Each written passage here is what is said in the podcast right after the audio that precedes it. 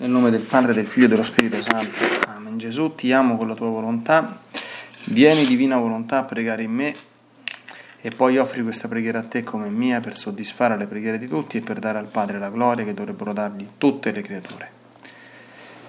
Mia Divina Maria, ti amo nella divina volontà. Regina Immacolata, Celeste, Madre mia,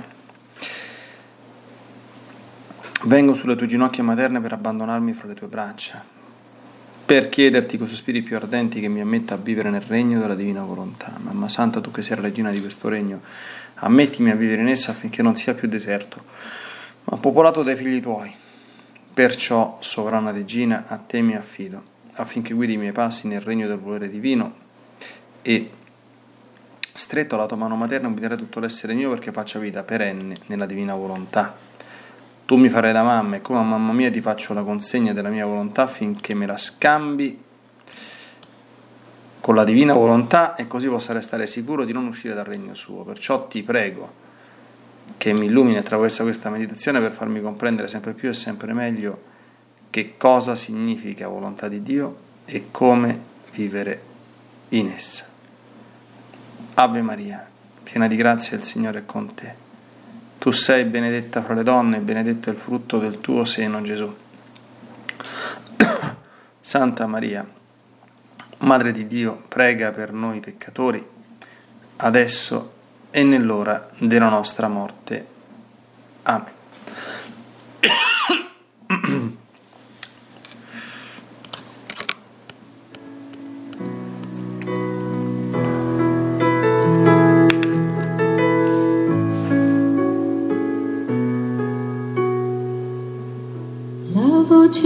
mari dentro l'anima mia, come un balsamo scende sulle ferite se le porta via. La voce di mari, dolce melodia, che ti porta il cuore sempre di più, il cuore di Gesù le mani di Maria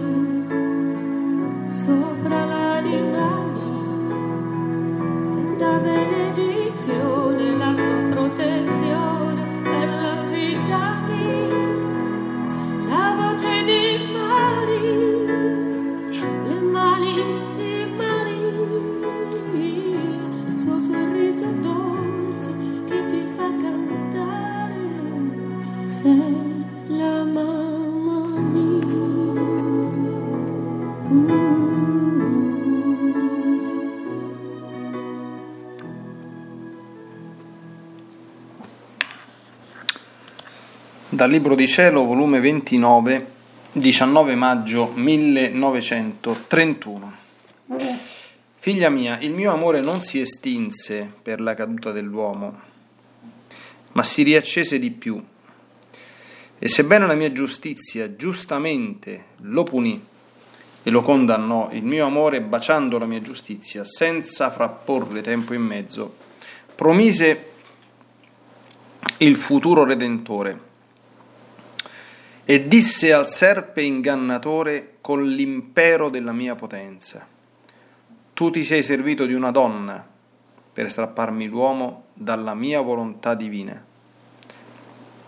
Ed io, per mezzo di un'altra donna, che avrà in suo potere la potenza del mio fiat, abbatterò il tuo orgoglio e col suo piede immacolato ti schiaccerà la testa.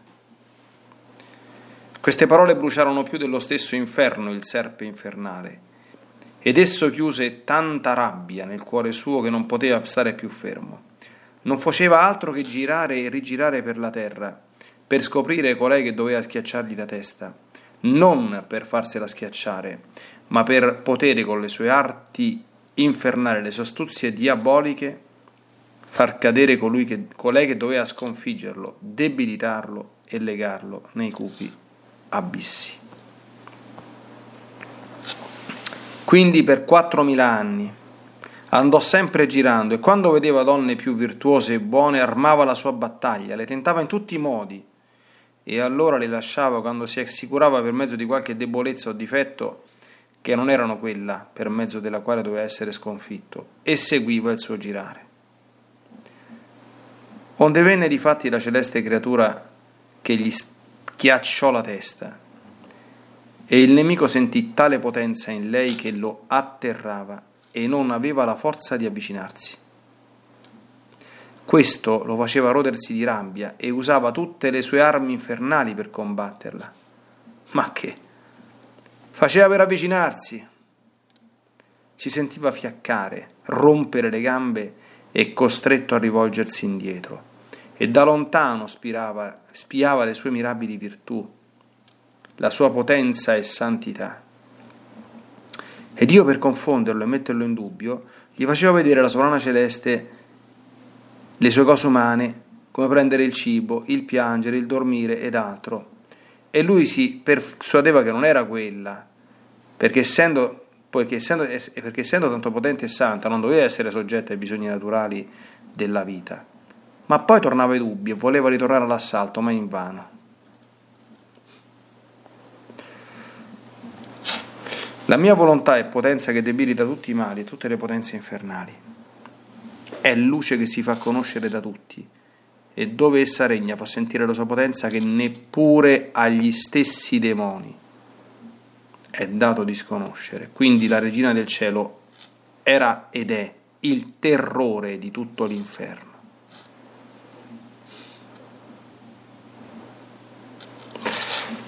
Ora il serpe infernale sente sul suo capo che la mia parola fulminea, dettagli nell'Eden, la mia condanna irrevocabile che una donna gli schiaccerà la testa. Quindi sa che con essergli schiacciata la testa sarà rovesciato il suo regno sulla terra, perderà il suo prestigio e tutto il male che egli fece nell'Eden per mezzo di una donna sarà riparato da un'altra donna. E sebbene la regina del cielo lo debilitò, gli schiacciò la testa ed io stesso lo legai alla croce. Quindi non è più libero di fare quello che vuole, ma fa scempio di chi sventuratamente si avvicina. Molto più che vede che la volontà umana non è soggiogata dalla divina e il suo regno non è formato ancora. Teme che un'altra donna abbia a finire di bruciargli le tempie, per fare che la condanna divina abbia il suo compimento sul suo capo, schiacciato dal piede dell'Immacolata Regina, perché sa che quando io parlo la mia parola ha la virtù comunicativa ad altre creature. Quindi, come si assicurò che colei che lui temeva era la Vergine Santissima e non poteva più combatterla, riprese il suo giro, sta tutt'occhio e come alla vedetta per vedere se un'altra donna ha il compito da Dio di far conoscere la divina volontà per farla regnare. E avendoti visto scrivere tanto sul mio fiat, al solo dubbio che ciò potesse essere, ha suscitato tutto l'inferno contro di te. Ecco la causa di tutto ciò che hai sofferto, servendosi di uomini malvagi e facendoli inventare calunnie e cose che non esistono. Onde nel vederti tanto piangere, i demoni si sono persuasi che non sei tu che puoi portare la rovina che tanto temono allora al loro regno diabolico. Questo è ciò che riguarda la regina del cielo da parte del servo infernale. Ora voglio dirti ciò che riguarda le creature rispetto a lui. Figlia mia, la celeste creatura era povera. Le sue doti naturali apparentemente erano comuni. Nulla di straordinario appariva nell'esterno.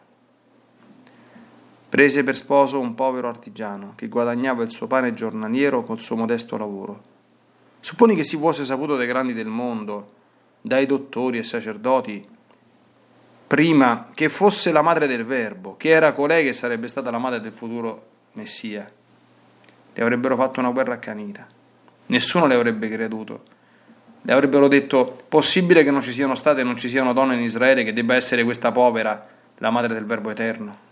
C'è stata una Giuditta, una Esther e tante altre.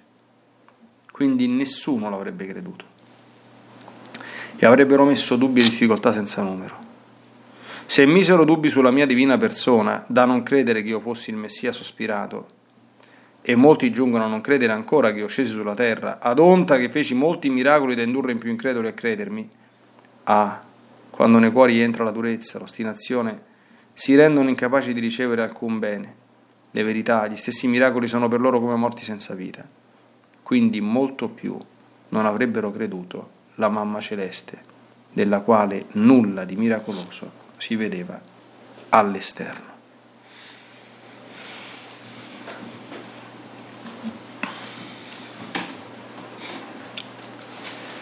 Questa pagina è un vero capolavoro, veramente straordinario, fatto da Gesù e chi conosce tra l'altro la, la tradizione teologica della Chiesa, soprattutto per esempio gli scritti dei padri della Chiesa, tra cui svetta proprio su questo argomento che Gesù ha trattato San Leone Magno, mm, come dire, gode ancora di più leggendoli perché Gesù dettaglia e particolareggia mm, un principio noto nella letteratura patristica, cioè che la redenzione fu eh, organizzata da Dio, realizzata da Dio come una trappola per il demonio. Cioè il demonio, come abbiamo sentito, sapeva, perché gliel'aveva sbattuto in faccia il Signore, della promessa che c'era, di una donna che gli avrebbe schiacciato la testa perché madre del futuro Messia. Ma lui non sapeva quando, come, dove sarebbe venuta e chi sarebbe stata. E vedete come eh, Dio è stato tanto intelligente da lasciargli qualche dubbio anche per quanto riguardava la Madonna, celando quindi la sua vita sotto le apparenze comuni. Tra l'altro, e apparentemente anche Gesù poteva tranquillamente essere ritenuto, come da tutti era ritenuto, ci dicono i Vangeli, il figlio di San Giuseppe, il figlio del falegname. I padri, per esempio, erano persuasi, io sono d'accordo con loro, che il mistero dell'incarnazione fu velato, cioè il demonio non assistette, non vide il dialogo tra Maria Santissima e l'Arcangelo Gabriele, né eh, assistette, diciamo così, al parto virginale. Dio non glielo permise di vedere queste cose. Quindi Maria, come Gesù ci spiega, sembrava la, una povera donna, soggetta ai bisogni naturali, prendere cibo, piangere, dormire, eccetera, eccetera, e sposa di un povero artigiano, nulla di straordinario all'esterno. Questo ci fa anche mh, mm, comprendere come bisogna stare molto lontani da quelle storie, alcune delle quali per esempio contenute nei Vangeli apocrifi, che fanno sembrare, come dire, la Madonna una sorta di marziana, quindi non soggetta ai bisogni naturali, che, che cioè che faceva una vita completamente surreale, quindi eh, cioè, certamente la vita della Madonna era una vita divina, no? Ma era una vita umanamente divina, nel senso che Maria Santissima, ripeto, come dice Gesù, mangiava, beveva, dormiva, piangeva, camminava, si muoveva, si vestiva, faceva vita moderatamente, certamente non mondana, ma vita sociale, aveva dei vicini di casa con cui si intratteneva, con cui eh, parlava, sicuramente andava, andava, a fare la spesa, insomma, no? faceva i vestiti, lavorava sicuramente come tutte le donne del tempo al fuso e alla conocchia, insomma, no? e, e questo, ci spiega Gesù, rientrava nella trappola fatta al diavolo di confonderlo quindi non dargli la certezza, anche se dinanzi alla Madonna lui era quasi sicuro, ci spiega qui, no? Anche questi padri lo, lo vedevano perché sentiva spezzati tutti quanti i suoi sforzi, tutte quante le sue eh, mali, tutte quante le sue trame infernali per poter anche minimamente ecco, scalfire la potenza indefettibile di questa Santissima Donna contro cui non poteva assolutamente fare nulla, se non spiare da lontano perché non riusciva neanche ad avvicinarsi le sue mirabili virtù, la sua potenza e santità. E qui eh, è fondamentale vedere un punto. E, la potenza che la divina volontà ha contro il demonio. Voleva tornare all'assalto ma invano. Gesù chiosa questa espressione dicendo così, la mia volontà è potenza che debilita tutti i mali e tutte le potenze infernali e dove essa regna fa sentire la sua potenza che neppure agli stessi demoni è dato di sconoscere. Quindi la regina del cielo era ed è il terrore dell'inferno. Analogamente, i romani dicevano mutatis mutandis, cioè con, con i dovuti accorgimenti e, e, e, assestamenti e accomodamenti, quindi mutatis mutandis significa cambiate le cose che devono essere cambiate, certamente il caso di Maria Santissima è unico in tutto l'universo, quindi nessuno potrà mai eguagliarla, però un figlio della divina volontà, possiamo dire, no? Possiamo chiederci chi raggiunge l'unione con la divina volontà in maniera stabile. Si può pensare che diventi nel piccolo il terrore dell'inferno? È lecito pensare che per quanto e, il demonio è tremendo, eh, astuzie diaboliche, arti infernali, per quante se ne inventi, non riuscirà a far cadere un figlio della divina volontà, è lecito sperarlo? Io penso proprio di sì. Io penso proprio di sì. E questa è una bella notizia anche per noi, oltre che fonte di gioia infinita e di gloria per la nostra divina immacolata Madre. C'è un altro punto nel discorso di Gesù che questo dobbiamo proprio mettercelo bene in testa. Dobbiamo mettercelo bene in testa.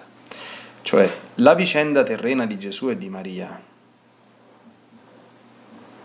ha realizzato oggettivamente già quello che Gesù ha promesso.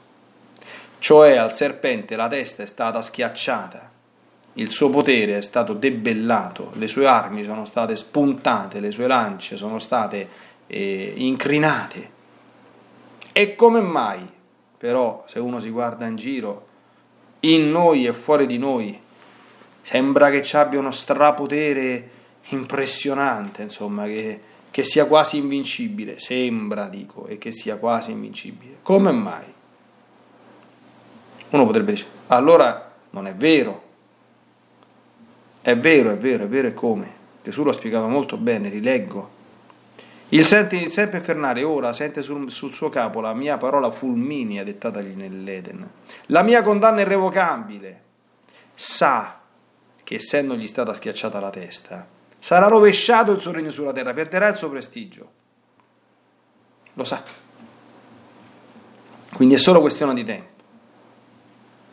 Sebbene la regina del cielo lo debilitò, gli schiacciò la testa, e io stesso lo legai alla croce, quindi il diavolo attualmente si trova con la testa schiacciata dal piedino immacolato della Madonna e con tutta la sua persona legata alla croce. Quindi è oggettivamente, attenzione al termine oggettivamente, perché purtroppo soggettivamente non è così, perché l'esperienza contraddice quello che sto dicendo. È oggettivamente inoffensivo, non perché non voglio offendere, ma incapace di nuocere. Chi però? Chi? Chi? Chi? Chi? Eh, chi? Chi? chi non gli si avvicina e chi vive nella divina volontà, facendo sua la vita della Madonna e spalancando completamente le porte all'opera di redenzione e santificazione realizzata da Gesù. La domanda è chi fa questo? Diciamo pochi o pochissimi, essendo già ottimisti perché la stragrande maggioranza delle persone cosa fa? Si avvicina a lui. E cosa dice Gesù? Sì, non è più libero di fare quello che vuoi, che vuole, ma fa scempio però di chi sventuratamente si avvicina, cioè c'è una differenza Prima della redenzione il diavolo era veramente un pazzo, d'accordo? un pazzo senza controllo, un, eh, una scheggia impazzita assolutamente... Adesso no. Adesso sembra che il suo potere sia grande, ma lui adesso è veramente un cane legato, come diceva Sant'Ignazio di Rogliola festeggiato pochi giorni fa. Solo un cane legato, se uno gli si avvicina, lo sbrana. E il problema è che la stragrande maggioranza degli esseri umani vanno vicino a lui e si fanno sbranare, questo è il problema. Ma il che significa anche, attenzione, che il demonio ha tanto potere su di noi, quanto noi stupidamente glielo diamo. E qui dobbiamo essere molto attenti a non pensare troppo frettolosamente o facilonamente, se mi si passa questo termine brutto, che noi non gli diamo potere, che noi stiamo in grazia di Dio, che noi siamo gli amici di Gesù e di Maria, eccetera, eccetera. Calma, calma, calma, calma. Già una piccola imperfezione volontaria, volontaria, dove c'è di è una piccolissima vittoria data dal demonio, piccolissima, ma, ma è una vittoria. Gesù ha detto siate perfetti come è perfetto il Padre vostro che è celeste che è nei cieli. La Madonna era perfettissima, ha voglia spiarla, non ci hanno trovato neanche una, una, una, una fessura minima in cui infilarsi, zero. Se noi leggiamo le vite dei santi, ecco oggi è il grande santo curato d'Ars che ha combattuto una vita contro quello che chiamava Grappino, ne ha passate di tutti i colori, no? Ma i santi erano attentissimi a non concedergli nemmeno un, come dire, un'ombra, capite? e erano attentissimi nel tasso altissimo di pratica delle, delle virtù, neanche una debolezza. Cioè, anche il curato d'Ars faceva un, un, tutte quante le austerità, i regimi di vita austerissimi che avevano i santi sono giustificati, quindi spiegati anche dal fatto che non volevano concedere al diavolo niente, ma volevano continuamente, come dire, combattere e vincere, ecco, non concedendo niente alla propria natura ferita e indebolita. E quindi se, se, se, uno si blinda in questo modo, da, come fa il demonio? Cioè dobbiamo immaginare che, eh, come diceva Santa Teresa, la nostra anima è un castello, è una fortezza, e il, il, diavolo è colui che vuole espugnarla, vuole distruggerla, vuole occuparla questa fortezza, vuole devastarla. Allora, cioè, per la prima cosa che deve fare è che deve entrare dentro questa fortezza, non può farlo da, da, da fuori. Deve trovare una breccia, deve farsi una breccia, un buco, una fessura, un posto da cui debba entrare. Cosa sono queste fuori di metafora? Un nostro difetto, un nostro peccato, figuriamoci, il peccato mortale è come se tu avessi sfondato completamente una parte del muro di cinta e ci avessi messo davanti il ponte elevatoio, senza soldati in difesa. E lì è una voragine. E così è.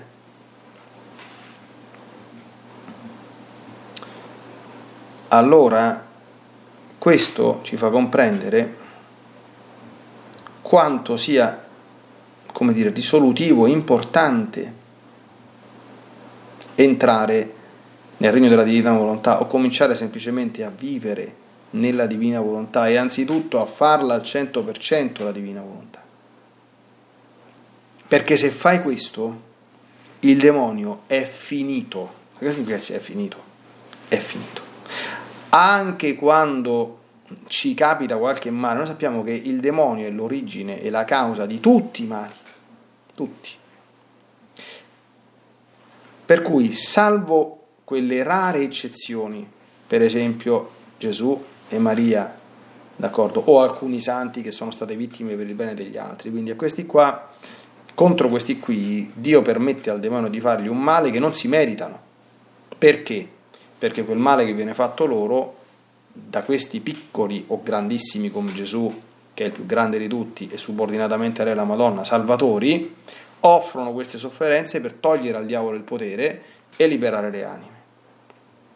Ma fuori di questi casi che sono eccezionali, quando ci arriva qualche tegola, qualche sofferenza o qualcosa, 99 volte su 100 che cosa è successo? Io ho aperto una porticina al diavolo lui è entrato e insieme alle devastazioni interiori che fa nell'anima con tutto quanto il lavoro che lui fa, ti, ti metti dubbi su Dio, ti porta lontano da Dio, ti fa tante cose dentro, per, per, per, per odio verso di te, ti, ti, ti manda qualche disgrazia, cioè riesce a provocarti qualche disgrazia e questa disgrazia ti arriva, attenzione, E dice, perché Dio non lo ferma? Perché tu gli hai aperto la porta.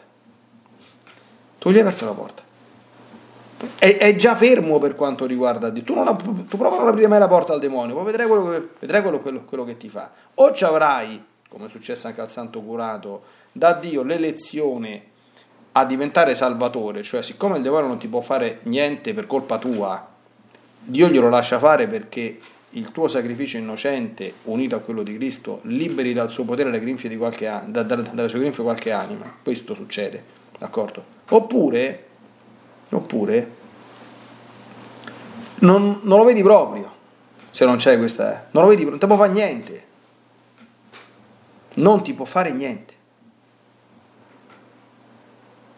Quindi, cioè, noi esseri umani siamo stati riscattati da Gesù, non, possiamo, non siamo condannati a vivere, eh, come dire, soggetti a questo folle furioso che ci fa fare il bello e il cattivo tempo, che ci procura una quantità smisurata ed eterna di, di, di, di eterna, a volte anche eterna, insomma, come smisurata di, di mali.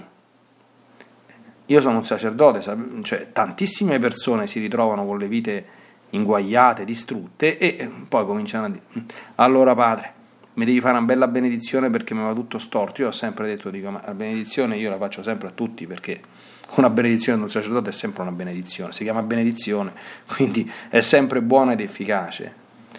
Ma se ti va tutto storto, come dici tu, dici ma, anche, ah, ma, ma, ma hanno fatto qualche cosa, dice ma ti hanno fatto qualche cosa, ma tu di, di agli operatori dell'occulto che facessero qualche cosa a un figlio del regno della divina volontà, vediamo che gli fa quel qualche cosa, vediamo. Io sono proprio curioso di, di, di, di vediamo.